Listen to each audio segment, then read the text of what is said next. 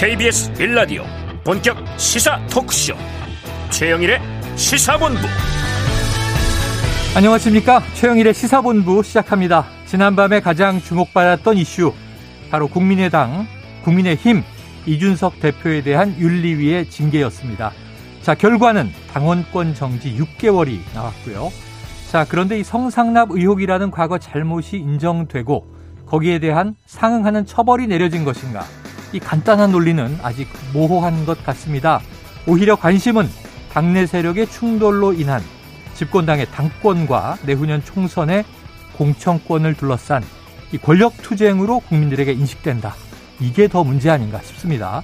자, 이준석 대표에게 어떤 남아있는 반격의 카드가 있는지, 또 여당 내의 대혼란, 여야 관계에 끼칠 영향, 국회는 앞으로 제대로 갈지, 자, 향후 전국 혼돈의 블랙홀이 열렸습니다.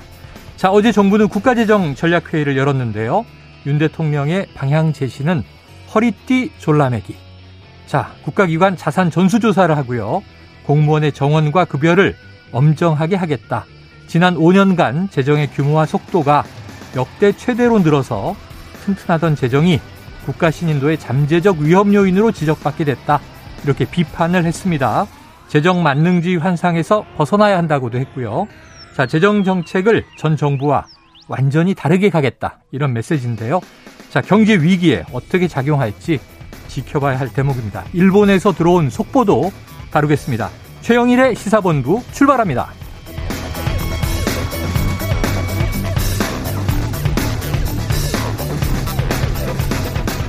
네, 1부에서는요, 오늘의 핵심 뉴스를 한입에 정리해드리는 한입뉴스 만나실 수 있고요.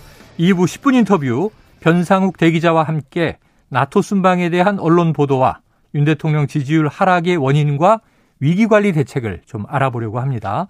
이어서 시사 랭킹 쇼, 금요 톱10, 그리고 스포츠 본부가 준비되어 있습니다. 자, 청취율 조사 기간입니다. 여러분의 점심 시간을 함께 하고 있는 최영일의 시사본부 잘 듣고 있다 답변해 주시면 큰 힘이 되겠습니다. 자, 한 입에 쏙 들어가는 뉴스와 찰떡궁합. 이 디저트송 신청도 매일 기다리고 있으니까요. 오늘 뉴스에 어울리는 노래가 있으면 문자 샵 9730으로 자유롭게 보내주세요. 오늘의 디저트송 선정되신 분께는 치킨 쿠폰을 보내드리고 있습니다. 많은 참여 부탁드리면서 짧은 문자 50원, 긴 문자 100원입니다.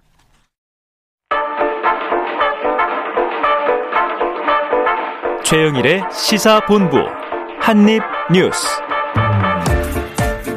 네, 오늘의 핵심 뉴스를 한입에 정리해 드립니다. 한입 뉴스 박정호 오마이뉴스 기자, 헬마우스 임경민 작가 나오셨습니다. 어서 오세요. 안녕하세요. 자, 오늘 첫 번째 큰 이슈는 이준석 대표 이야기였는데 이 시사본부 시작 직전에 속보가 일본에서 들어오기 시작했습니다. 네. 아베 전 총리죠. 유세 중에 쓰러졌다. 지금 차, 참의원 선거 중이니까요. 네. 총성 같은 소리가 들렸다. 지금 이런 이야기가 나왔는데 어떻게 정리됩니까? 네, 아베 신조 전 총리가 오전 11시 30분쯤 나라현 지역에서 선거 유세 연설을 하던 중에 네. 피로 흘리며 쓰러졌다라는 어. 보도가 아, 첫 보도가 나왔고요. 네. 아, 이후로 어, 경찰 관계자 발로 얘기가 좀 나오고 있는데요. 아, 아베 전 총리가 등 뒤에서 쏜 산탄총에 맞은 것으로 어. 추정된다. 이렇게 알려지고 있고 지금 아베 전 총리는 어, 구급차를 타고 병원으로 이송됐다 이렇게 전해지고 있습니다. 네, 자 지금 바로 도쿄 현지를 연결하겠습니다. 김민정 통신원을 연결해서 일본 현지 소식을 들어보죠. 자, 김민정 통신원 나와 계세요? 네, 안녕하세요. 도쿄의 김민정입니다. 네, 지금도 국내에서도 속보를 보고 놀라고 있는데 일본 현지 네. 속보 어떻게 좀 정리가 됩니까? 어, 일본도 지금 속보들이 정말 뭐 뉴스로 쏟아지고 있고요. 네. 지금까지 나온 보도를 좀 종합을 해 보면 아베 총리가 오늘 나라현 나라시에서 선거 유세를 하고 있었습니다. 음. 10일 이제 오는 일요일에 참의원 국회의원 선거가 있어서 자민당을 네. 응원하기 위해서 나라시에서 선거 연설을 하고 있었는데 음. 그 자리에서 왼쪽 가슴에 총을 두 발 맞고 쓰러져서 아. 현재 의식 불명의 중태라고 합니다. 네. 등 뒤에서 총알을 맞은 것으로 보이고요. 그 자리에서 이제 심폐소생술을 받고 바로 닥터 헬기로 병원으로 이송이 됐습니다. 음. 이 나라시 니시다이지 역 부근으로 주변에는 뭐 백화점도 있는 굉장히 번화가로 네. 사람들도 꽤 몰려 있었다고 하는데 11시 반경에 총성이 들렸다라는 신고가 들어왔고 음. 경찰에 따르면 다시, 당시 그 선거 유세장에는 약 30명 정도 사람들이 있었다고 하는데요. 네네. 현장에서 범인으로 보이는 40대 남성을 살인 미수 용의로 검거를 했고 총도 거기서 발견이 됐습니다. 아. 권총이기 때문에 아주 가까운 거리에서 쏘거나 뛰어가서 쏜 것으로 보이고 있는데 아직 그 범인이 어떤 인물인지는 알지 못합니다. 네. 정치적인 사상도 전혀 알 수가 없고 동기도 음. 밝혀진 바 없고요. 단지 이 총을 맞는 순간이나 범인의 모습이 정말 거기 있었던 많은 사람들의 휴대폰 카메라 동영상으로 어. 찍힌 것을 보면 잡힐 것을 알고 있었을 것으로 보입니다. 네네. 일본의 언론들은 지금 헬기를 띄워서 그쪽을 취재를 하고 있고요. 또 자민당 이제 일부 언론들을 보면 지금 아베 총리가 심폐 정지라는 속보도 나오고 네. 있습니다. 자민당 측은 아베 총리의 안부를 기원한다며 엄중한 경비가 더 필요하다. 이제 선거가 남았기 때문에 음. 다른 이제 그 후보들도 있기 때문에 엄중한 경비가 필요하고 이런 행위가 민주주의의 근간을 행드는 뒤흔드는 테러 행위라고 말했습니다. 네, 일본의 선거가 그렇게 뭐 우리나라나 다른 선진국들에 비해서 뜨겁지는 않다 이렇게 네. 알고 있었는데 네. 자, 이런 총기 사고가 일본에서 좀 빈번하게 일어납니까? 아닙니다. 일본도 우리나라랑 마찬가지로 총기 규제가 있기 때문에 그렇죠. 평범한 사람들은 정말 총을 볼 수가 없는 그런 네네. 생활을 하고 있기 때문에 이런 총기 사건 같은 경우에는 정말 어떤 그런 뭐 조직 폭력배나 그런 일이 있으면 자주 일어나는 일은 아닙니다. 음, 총기 사고도 자주 일어나지 않는데 네. 가까운 거리에서 두 발의 총을 맞았다. 상태가 네. 지금 위중한 것 같고요. 자, 그럼 이 아베 전 총리에게 이건 테러인데 명백하게. 네. 이게 이제 단독 범 행위냐, 뭐 조직 범 행위냐 앞으로 수사가 필요하겠습니다만 지금 일본의 정치 상황이 그렇게 좀 시끄럽습니까? 그렇지도 않고 이제 11일 선거이긴 한데 약 40%는 자민당을 뽑겠다라고 얘기를 하고 있기 때문에 네. 자민당을 어떤 흔들 만한 그런 음. 뭐 변수가 있을 것으로는 보이지 않는데요. 다만 아베 전 총리 같은 경우에는 다른 총리들은 총리직을 은퇴한 다음에 대부분 좀 조용히 지내는 편인데 네. 현재 아베 전 총리는 자민당 내 최대 파벌인 호소다파의 회장이 되었고 네네. 이 호소다파라는 이름을 아베파로 바꾸는 등 지금도 굉장히 다양한 활동을 하고 있습니다. 음. 그리고 이제 뭐 야스쿠니 신사 같은 경우에도 꾸준히 참배를 하는 네네. 모습을 보이고 있는데요. 그렇기 때문에 어떤 전 총리들보다는 굉장히 눈에 띄는 행보를 보이고 있기 때문에 네. 그런 것들이 정치적 성향이 어떤 사람인지는 모르겠지만 음. 좀 그런 것들이 좀 적처럼 느껴질 수도 있을 아. 적처럼 느껴졌을 수도 있겠다라는 그런 보도도 나오고 네. 있습니다. 어쨌든 전 총리긴 하지만 여전히 일본 정치에 영향을 미치고 있는 아베 전 총리에 대한 반감을 가진 인물이 아니겠는가 추정입니다. 네. 알겠습니다. 오늘 여기까지 상황 듣고 이어서 나오는 또 속보에 귀를 기울이도록 하죠. 오늘 말씀 고맙습니다. 네, 감사합니다. 예, 지금까지 도쿄의 김민정 통신원이었는데 자, 우리도 지금 충격적이고 놀랄 일인데 일본 현지는 뭐 굉장히 심각할 것 같고요. 네. 자, 임 작가님 당장 이게 네. 참의원 선거에도 큰 영향 변수가 되겠네요. 오늘 일요일에 참의원 선거가 있는데요. 네네. 뭐 당연히 뭐 어느 정도 일정 정도 영향을 미치는 거는 피하기는 좀 어려운데 음. 뭐 아까 이제 김민정 통신원도 말씀을 해주셨지만 이미 뭐 자민련 외에 다른 정치 세력들이 뭐 승리할 거라고 이제 보는 사람은 없었기 때문에 네네. 그 자체로 이제 선거 자체에 영향을 미치는 것보다도 아. 뭐 자세한 내용은 수사를 통해서 이제 드러나 봐야 되겠습니다만 제가 생각할 때는 뭐 최근에 이제 그 뭐 일본 그 자민당 집권 자민당은 물론이고 음. 아베 신조 전 총리가 계속해서 주창해 왔던 거는 이제 소위 말하는 평화 헌법의 이제 개헌 네네네. 문제입니다. 전쟁 가능한 국가. 그렇습니다. 그거에 대해서 뭐 거의 본인의 어떤 역사적 소명 정도로 여겼던 게 이제 아베 신조 전 음. 총리이기 때문에 그 관련된 사안이 이제 참여한 선거 이후에 본격적으로 일본 정가에서 이제 논의될 것이다라는 전망이 많았는데 네. 오히려 그 사안을 어떻게 다루게 될지에 대해서 영향을 미칠 가능성이 더 높아 보입니다. 그래요. 앞으로 지켜보죠. 지금 바로 일전에 강창일 전 주일대사 인터뷰를 저희가 했는데 음. 이 기시다 총리는 상당히 실용주의자다. 그런데 그 이제 뒷 배경이 아베 전 총리의 지원으로 이제 선출이 됐기 때문에 그렇죠. 아베 전 총리 입김에서 아직은 자유롭지 않다. 이런 얘기들이 있었거든요. 자, 40대 남성 범인으로 이제 지목이 됐고 체포됐다고 합니다. 휴대폰 영상도 남아 있다고 하니까 수사는 될 텐데 과연 동기가 무엇인지 이 범인은 어떤 인물인지 음. 여기에 또 주목이 갈 것 같습니다. 이건 뭐 일본에서 나오는 소식을 우리가 귀 기울일 수밖에 없겠고요. 다시 국내 이슈로 돌아와 보죠. 자, 지난 밤, 어, 뭐, 사실 지난, 지지난주부터였죠. 운명의 날. 이 제목이 계속 붙어 있다가 지난 밤이 운명의 날이 됐습니다. 이준석 대표에 대한 윤리위 징계는 당원권 정지 6개월.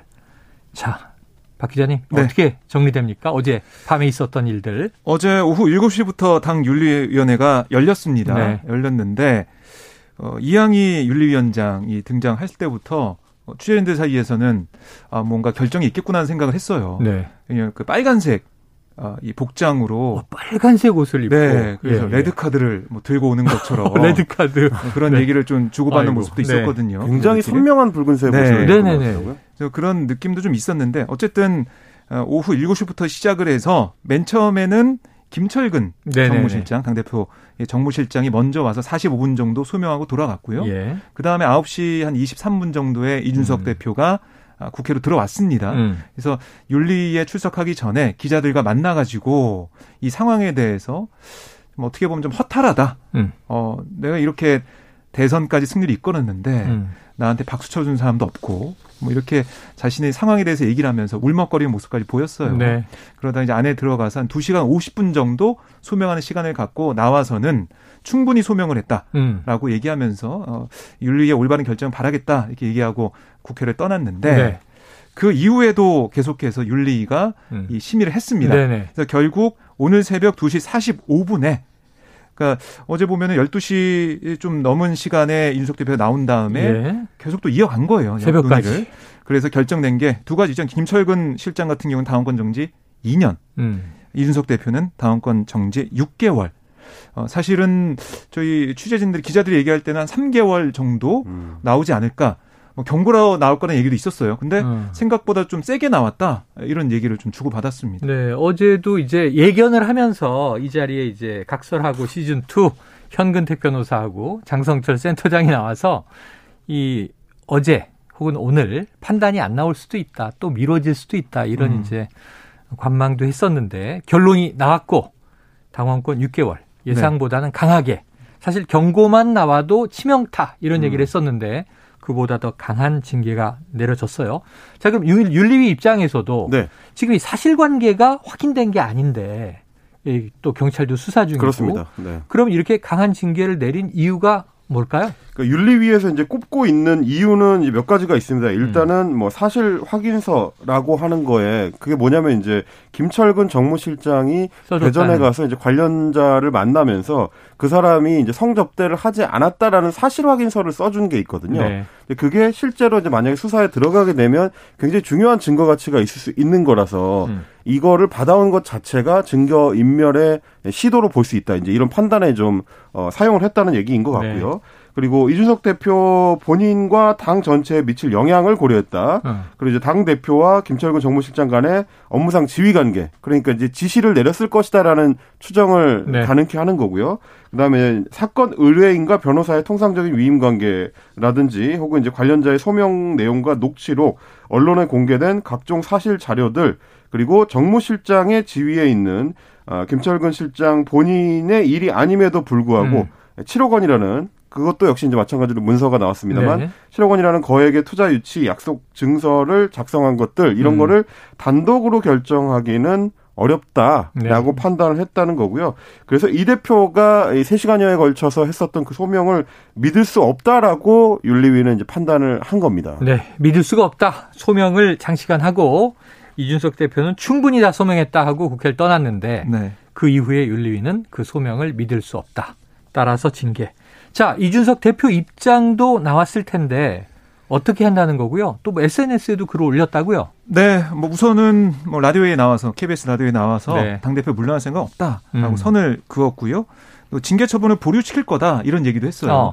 왜냐하면은 이게 지금 보면 윤리 규정을 보면 23조에 아, 이 위원회 징계 의결에 따른 처분은 당 대표 또는 그 위임을 받은 주요 당직자가 행한다라고 음. 돼 있거든요. 그래서 네. 이걸 근거로 나는 이 징계 처분을 할 생각이 없다 이런 어. 입장을 밝힌 거예요. 이 규정 자체는 당 대표가 설마 윤리위에 올라갈 건 지금 예상 못하고 그렇죠. 만들어진 그렇죠. 전혀 상정하지 않은 거죠. 네. 사실은 그렇죠.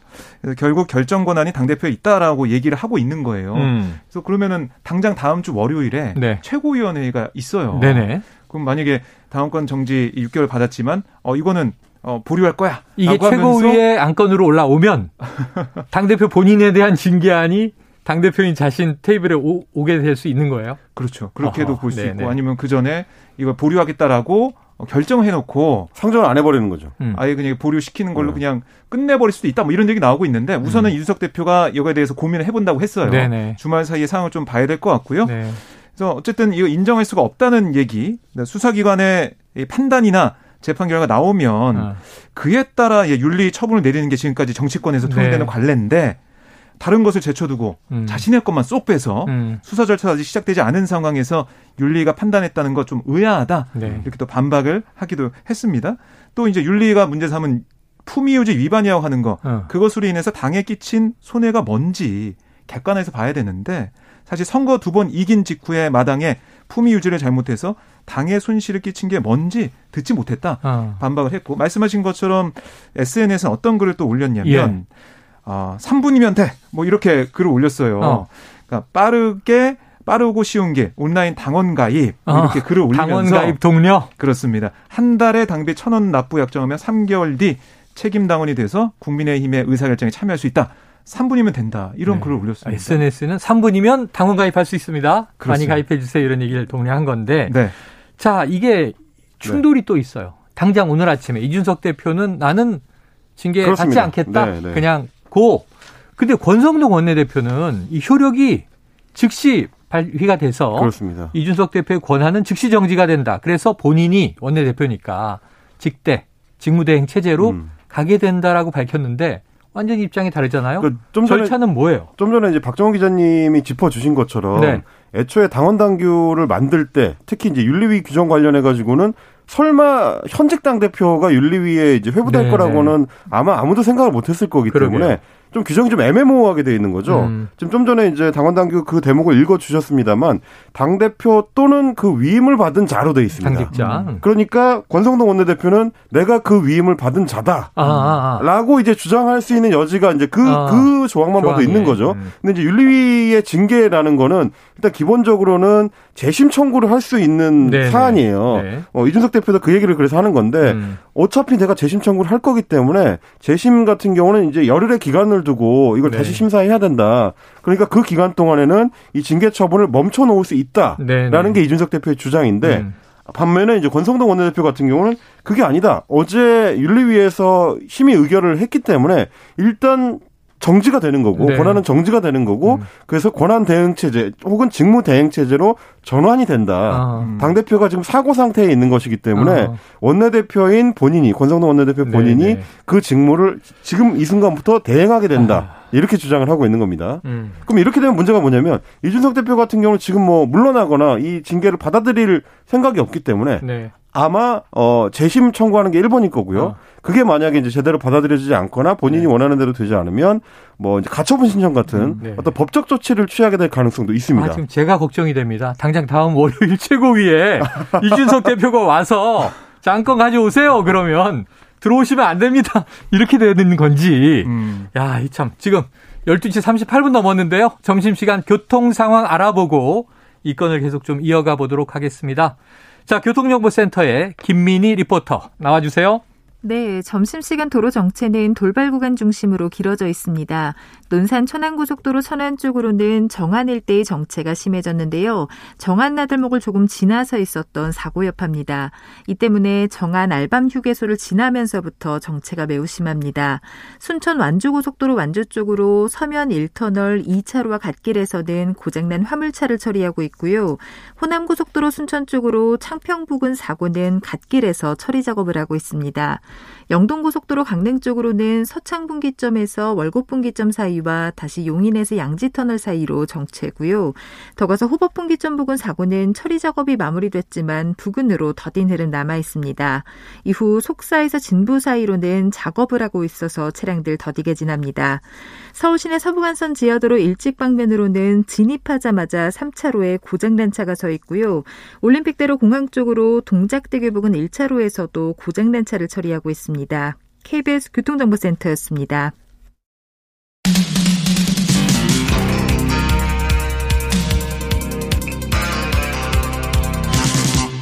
최영일의 시사본부. 네, 오늘 윤석열 대통령도 출근길에 기자들에게 이 질문을 받았네요. 저도 국민의힘 당원 한 사람으로서 참 안타깝다. 하지만 이게 당무이기 때문에 자신이 뭐 거론할 수 있는 음. 건 아니다 이렇게 이야기를 했는데 자 이제 앞으로 어떻게 되느냐요? 지금 당장 월요일 최고위원회 모습이 어떤 거지? 당원이 아닌 저도 이렇게 걱정이 되는데 네, 그렇죠. 지금 이게 비상대책위원회로 가는 거냐, 임시전대를 하는 거냐, 그럼 이 직무대행 체제로 또 얼마나 갈 거냐. 자, 국민의힘 차기 시나리오 어떻게 흘러갑니까? 네, 사실은 이준석 대표가 계속해서 버틴다고 하면 음. 이게 6개월 뒤에 다시 돌아오는 거잖아요, 당대표. 그 지금 음. 11개월 정도 남아있는 임기 중에 6개월 당원권 정지를 맞아서 6개월 뒤에 오면 5개월이 더 남아요, 대표직이. 네네. 그럴 경우 어떻게 할 것이냐. 어. 이 문제가 먼저 하나 있고. 유권 해석이 필요한 대목이네요. 네. 그리고 이제 만약에 이 자진 사퇴한다, 물러난다, 아, 대표직 사퇴한다, 이렇게 된다면 음. 그때부터 이제 시나리오가 펼쳐지게 되는 건데 크게 두 가지입니다. 비대위로 갈 거냐, 음. 아니면 임시 전당대회를 바로 열 거냐, 음. 이 부분이에요. 비대위로 가게 된다면 이게 뭐 한 6개월 정도 아니면은 내년 상반기 정도까지 비대위 체제로 가고 네. 그 다음에 전당대회를 열어서 그러니까 2년의 임기를 보장하면서 다음 총선 공천권까지 가지게 되는 네네. 네. 그런 체제로 갈 것이냐 아니면 지금 임시 전당대회를 바로 열어가지고 당대표 뽑아서 어, 지금 뭐 내년 6월까지 이준석 대표의 임기를 채우겠지만 그걸로 네. 끝날 수는 네. 있겠지만 음. 내가 잘하면 음. 다시 또 출마할 수 있는 길을 열어주는 거예요. 네네. 그럼 이번에도 출마하고 잘해서 다음 전대에서도 이긴다. 네. 그러면은 쭉 갈 수 있는 그런 발판도 예, 음. 열 수가 있으니까 이 부분을 가지고 아마 이제 중진 대통령 뭐 김기현 의원의 뭐 나경원 전 의원 뭐 안철수 뭐 네. 의원 등등해서 여러 가지 중진대 이름이 거론되고 있는데 어. 어떤 시나리오로 갈 것인지 이건 좀 더 봐야겠습니다. 자, 그런데 관련해서 오늘 음. 이렇게 민주당 쪽입니다. 우상호 민주당의 비대위원장은 안철수 의원을 거론했다고 하는데 임 네. 작가님 네. 이거 무슨 얘기예요? 어, 우상호 의원이 이제 오늘 아침 라디오 그 인터뷰에서 그런 얘기를 한 건데요. 결국은 네. 지금 여당이 이준석 대표를 그동안 이용을 하고 어, 활용하고 버린 것이다. 이제 이렇게 아, 얘기를 토사구팽이다? 하면서 이렇게 규정을 했군요. 대선과 지선에서는 충분히 써먹어 놓고 음. 끝나니까 이제 버린 것이다라는 취지의 발언을 하면서 어, 대선 때 윤석열 대통령하고 안철수 의원이 단일화를 할 때 정부 구성에는 참여하지 않지만 안 의원이 앞으로 당을 책임지게 해준다 이런 미략이 있었다고 강하게 의심하고 있다 네. 이렇게 얘기를 한 건데요. 미략 그렇습니다. 그래서 이제 어, 눈에 가시였던 이 대표를 이런 문제를 빌미 삼아서 이제 팽하고 어, 그 후에 전당대회에서 안 의원을 당대표로 앉히려는 거 아닌가 이제 이렇게 의심하고 있다라고 얘기를 했습니다. 음. 근데 이제 이 시나리오 같은 경우는 조금 전에 이제 박정호 기자님 정리해 주셨던 시나리오랑 겹쳐 보면 뭐가 되냐면 네. 어, 중간 다리 개념에 네. 남은 자녀 임기를 채우는 당 대표 쪽에 이제 초점을 맞추고 우상호 저 비대위원장 같은 경우는 얘기를 한 것 같아요. 음. 왜 그러냐면 이제 어 다음 공천권까지 지게 되는 총선 공천권까지 지게 되는 당 대표 같은 경우는 안철수 의원이 쥐도록 호락호락 내버려 두지 않을 분들이 너무 많거든요. 당내에. 음, 그렇습니다. 뭐 음. 당장 권성동 원내대표는 물론이고 뭐 네. 정재원 의원이라든지 뭐 김기현 전 원내대표라든지 뭐 음. 나경원 전 의원이라든지 이런 분들이 쭉 이제 도열하고 있기 때문에 네. 어, 그렇게까지 되지는 않을 것 같고 우상호 비대위원장이 얘기하는 건 아마도 어, 자녀 임기를 급하게 이제 임시 전당대회를 치르게 된다면 음. 그때 한번 이렇게 줬다가 다시 그 다음 어, 정식 어. 전당대회 때 내년 6월까지 시키고 음, 그렇습니다. 본 게임은 이제 그때 치르는 거를 네. 상정한 시나리오가 아닐까 싶고요. 그 이 지금 앞에서 정리해 주셨던 여러 관측 가능한 다양한 시나리오에서 중요한 변수 중 하나가 권성동 원내대표가 그럼 어떻게 할 것인가입니다. 음, 음. 권성동 원내대표도 지금 어 다음 당권에 굉장히 좀 관심이 많은 걸로 알려져 있는데 네. 당장 본인은 원내대표 임기가 이제 내년 4월까지이기 음, 때문에 네. 지금 만약에 어 아예 그냥 당원 단계로 바꿔서 어, 새로 뽑힐 당대표가, 뭐, 이준석 대표는 여전히 남아있긴 합니다. 만약에 이제 사퇴를 음. 하고 난다면, 새로 뽑힐 당대표가 자녀 임기가 아니라 그냥 2년을 채우는 방식으로 되면 새로 그렇죠. 리셋하는 거죠. 그러면 음. 권성동 원내대표 입장에서는 당권에 출마도 못하고 네. 눈앞에서 이제 그걸 놓치게 되는 상황이기 음, 때문에 음. 그래서 이거를 어떻게 정리할 것인지가 앞으로 권성동 네. 원내대표 입장에서 굉장히 중요한 이슈가 될 것 같습니다. 이건 민주당 전당대회 전대 룰보다 훨씬 복잡한 사안이 될 것 같습니다. 자, 지금 헌정사상 초유의 집권 여당의 대표가 징계를 받고 물러나느냐, 아니냐, 또 물러난 이유는 지금 어떻게 수습이 되느냐. 이 처음 겪는 일이 또 벌어지다 보니까 아주 복잡한 시나리오들이 나오고 있습니다. 여기에는 또 권력 쟁탈전이라고 하는 가장 무서운 게임이 개입돼 있는 것이죠. 자, 앞으로 지켜보도록 하고요. 다음 주 월요일 최고위원회 또 이제 이 한입뉴스에서 중요하게 다루게 될 것 같습니다. 자, 지금 이 군의 정보 유통망 탑재 정보가 삭제된 파장. 이것이 지금 일파만파 확산이 되고 있다. 이 청와대 개입 의혹도 있다고 하고요. 이게 지금 박지원 전 국정원장이 고발된 건하고도 관련이 돼 있는 것 같은데 이게 좀 어려워 보입니다. 쉽게 풀어서 박 기자님 이게 어떤 사안이에요? 뭐 크게 이제 몇 가지를 볼 수가 있는데 먼저 지금 군 정보 유통망 탑재 정보 네. 그러니까 이게 이제 체계를 밈스라고 부르는데요. 네. 어, 이걸 통해서 합동정보본부와 국방정보본부가 운영하는 이 밈스의 군사 첩보 정보가 네. 각 군의 작전사령부와 그 예하부대 어. 또 이제 한미연합사령부와 국가정보원에서 열람할 수가 있는 거예요. 그러니까 이게 이거 일단은 통신망인데 그렇죠. 이게 기밀 정보가 왔다 갔다 하는군요. 그렇습니다. 네. 아, 그런데 이 군이 2020년 서해 공무원 피사 사건 당시에 음. 이 정보 유통망에 올라온 네. 40여 건의 관련 기밀 정보를 삭제했다.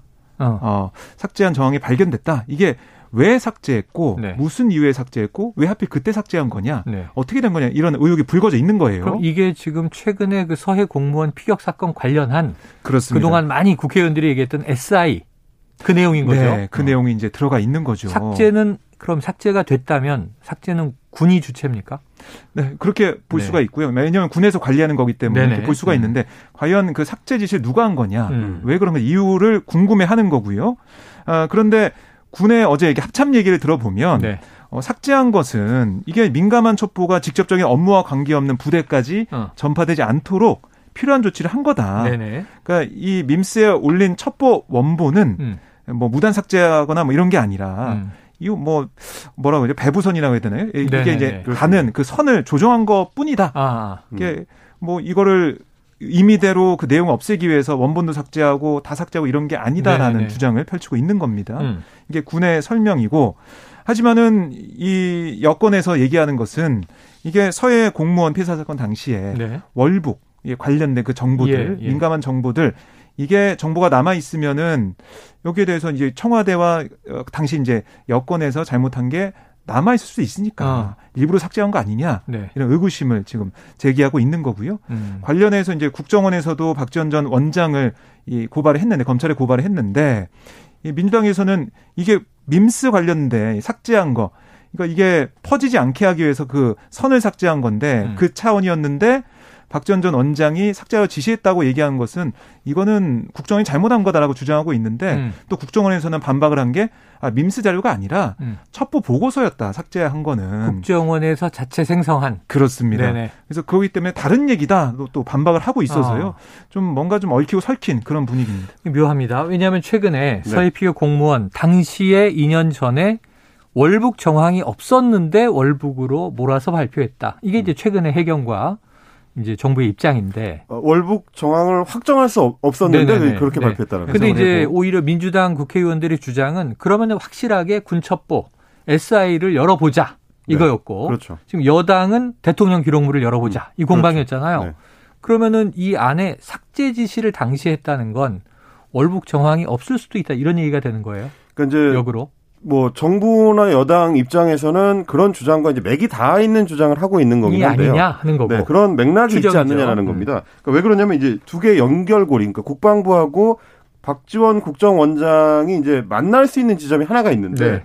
그 당시에 저 2020년 9월 21일에 어 이대준 씨가 실종되고 나서 음. 이튿날 오후에 이제 피살이 되고요. 네. 그다음에 23일 오전 1시에 청와대에서 서훈 국가안보실장의 이제 주제로 음. 긴급 관계장관 회의가 열립니다. 네네. 거기에 이제 국방부 장관 서욱 장관하고 음. 박정 국정원장이 다 참여 네. 참석을 네. 했기 때문에 음. 말하자면 이제 국방부의 정보와 에, 국정원의 정보가 만나는 지점은 이 이제 관계장관 회의인 거죠. 23일. 그렇습니다. 그러니까 이제 정부 여당에서 주장하는 거의 맥락이라는 거는 이때 뭔가 삭제와 관련된 그러니까 음. 정보를 일부러 좀 이제 선별을 하자라는 어떤 조정이 이때 발생을 음. 했고 그 이후에 후속 조치 차원에서 국방부의 그런 어떤 배부선 조정이라는 행위가 이뤄진 거 아니냐 이제 음. 이런 얘기인데요.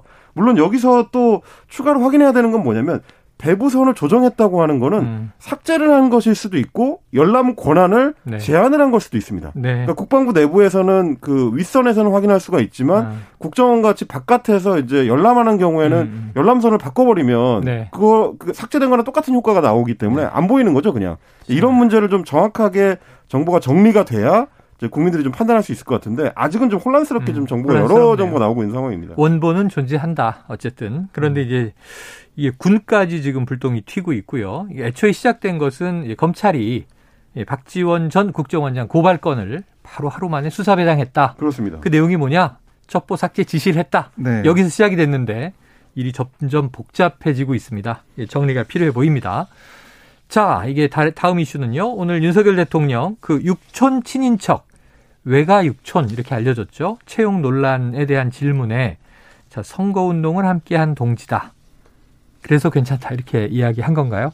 네, 그러니까 오늘 도어 스태핑이 오랜만에 열렸습니다. 한 사흘째. 네, 사흘 사흘 만에 사흘 만에 열렸는데요. 오늘 여기서 이 신, 신모 씨죠. 어, 이 같이 공군 1호기를 탔던 그 신모 씨 문제, 비선 논란. 그 인사비서관의 부인이고. 그렇습니다. 그 논란과 함께 이 지금 뭐이 최모 씨, 그러니까 최 씨의 아버지와 윤 대통령 어머니가 육촌간이고 네. 최 씨와 윤 대통령 팔촌이라고 볼 수가 있는데 네. 어쨌든 윤 대통령이 자신의 친인척을 선임 행정관으로 부속실 근무를 시켰다. 음.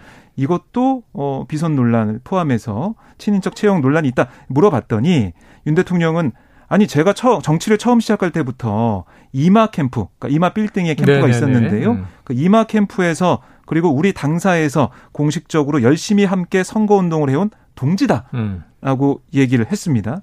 이렇게만 얘기를 하고 안으로 들어갔고요. 그러니까 신 씨와 관련해서는 이미 이제 대변인이 어, 설명했다, 네, 해명했다 네. 이렇게 또 얘기를 했습니다. 자, 이 해명은 어떤 또 파장을 낳을까요? 글쎄요, 근데 이제 정치적 동지다 캠프 때 도움을 받았다고 해서 모두 선임 행정관이 될 수 있는 건 아니거든요. 네네. 제가 그 말씀을 좀 드리고 싶은 게 이제 대통령실의 선임 행정관은 어, 재산 공개 대상이 되는 고위공직자입니다. 음. 그러니까 보통은 이제 2급 공무원이고요. 네. 어, 뭐 예외적인 경우에 3급 공무원이기 네. 때문에 선임 행정관은 굉장히 직급이 높은 어. 어, 대통령실 근무자고 왜냐하면 비서관이 1급 공무원인데 그 바로 밑에가 선임 행정관입니다. 임 작가님 눈을 보니까 되게 하고 싶으신가 봐요. 아, 시켜주신다면 좋은 자리인가 뭐, 봐요. 뭐, 네. 어, 왜냐면 연봉도 굉장히 세거든요. 네네. 네. 뭐 그런 것 떠나서 이제 말하자면 고위공직자로서 어떤 행적에 대해서 좀 더 투명하게 공유되어야 될 필요가 있는 음. 사람이라고 할 수 있는데 그 사람을 선별하거나 이제 뽑는 기준이 음. 캠프에서 열심히 일했다라고는 네, 네. 네. 충분한 설명이라고 보기 좀 어려운 측면이 하나 있고 음. 지금 대통령실에서도 하는 그 해명 중에 어떤 업무를 수행 중인지를 아주 정확하게 얘기하지는 않고 지금 말씀하신 것처럼 뭐 한남동 관저 팀장 이런 정도 얘기가 나왔죠. 어. 근데 이제 한남동 관저는 아직 만들어지지 않은 상태이기 만들고 때문에 있는 중이죠. 지금 이제 리모델링을 하고 네. 있는 중이라서요. 그렇다면 결국 이거는 어 지금 이제 대통령실 내부에서 일종의 제2부속실 기능을 하고 있는 영부인 팀처럼 운영이 되고 있는 게 아니냐라는 네. 생각을 할 수밖에 없는 거죠. 음. 코로나 아 저 코바나 컨텐츠 직원 출신 두 명이 지금 이미 대, 통령실에 채용이 돼 있고요. 그렇죠. 그리고 이제 신 씨도 어 뭐 일종의 그 직원처럼 왔다 음. 갔다 하면서 관련 업무를 했었던 걸로 보이고 거기에 이제 팀장급이 있다는 거니까 음. 사실상 드러나지는 않았지만 네. 일종의 제2부속실이 아니냐 이제 이런 의심을 언론들이 할 수밖에 없는 알겠습니다. 겁니다. 자, 앞으로 지켜봐야겠습니다. 어 오늘 이제 일본 속보부터 시작해서 너무나 뉴스가 많네요. 자, 한입뉴스 여기서 정리합니다. 박정호 기자, 임경빈 작가, 수고하셨습니다. 고맙습니다. 고맙습니다. 자, 오늘의 디저트송은요, 청취자 4008님입니다. 오늘 뉴스만 틀, 요즘 뉴스만 틀면 한 남자, 이준석 대표만 나오네요. 뉴스 다 보니 갑자기 이 노래가 떠올라 신청합니다. 김종국의 한 남자. 자, 치킨 쿠폰 보내드리고요. 노래 듣고 입으로 돌아옵니다.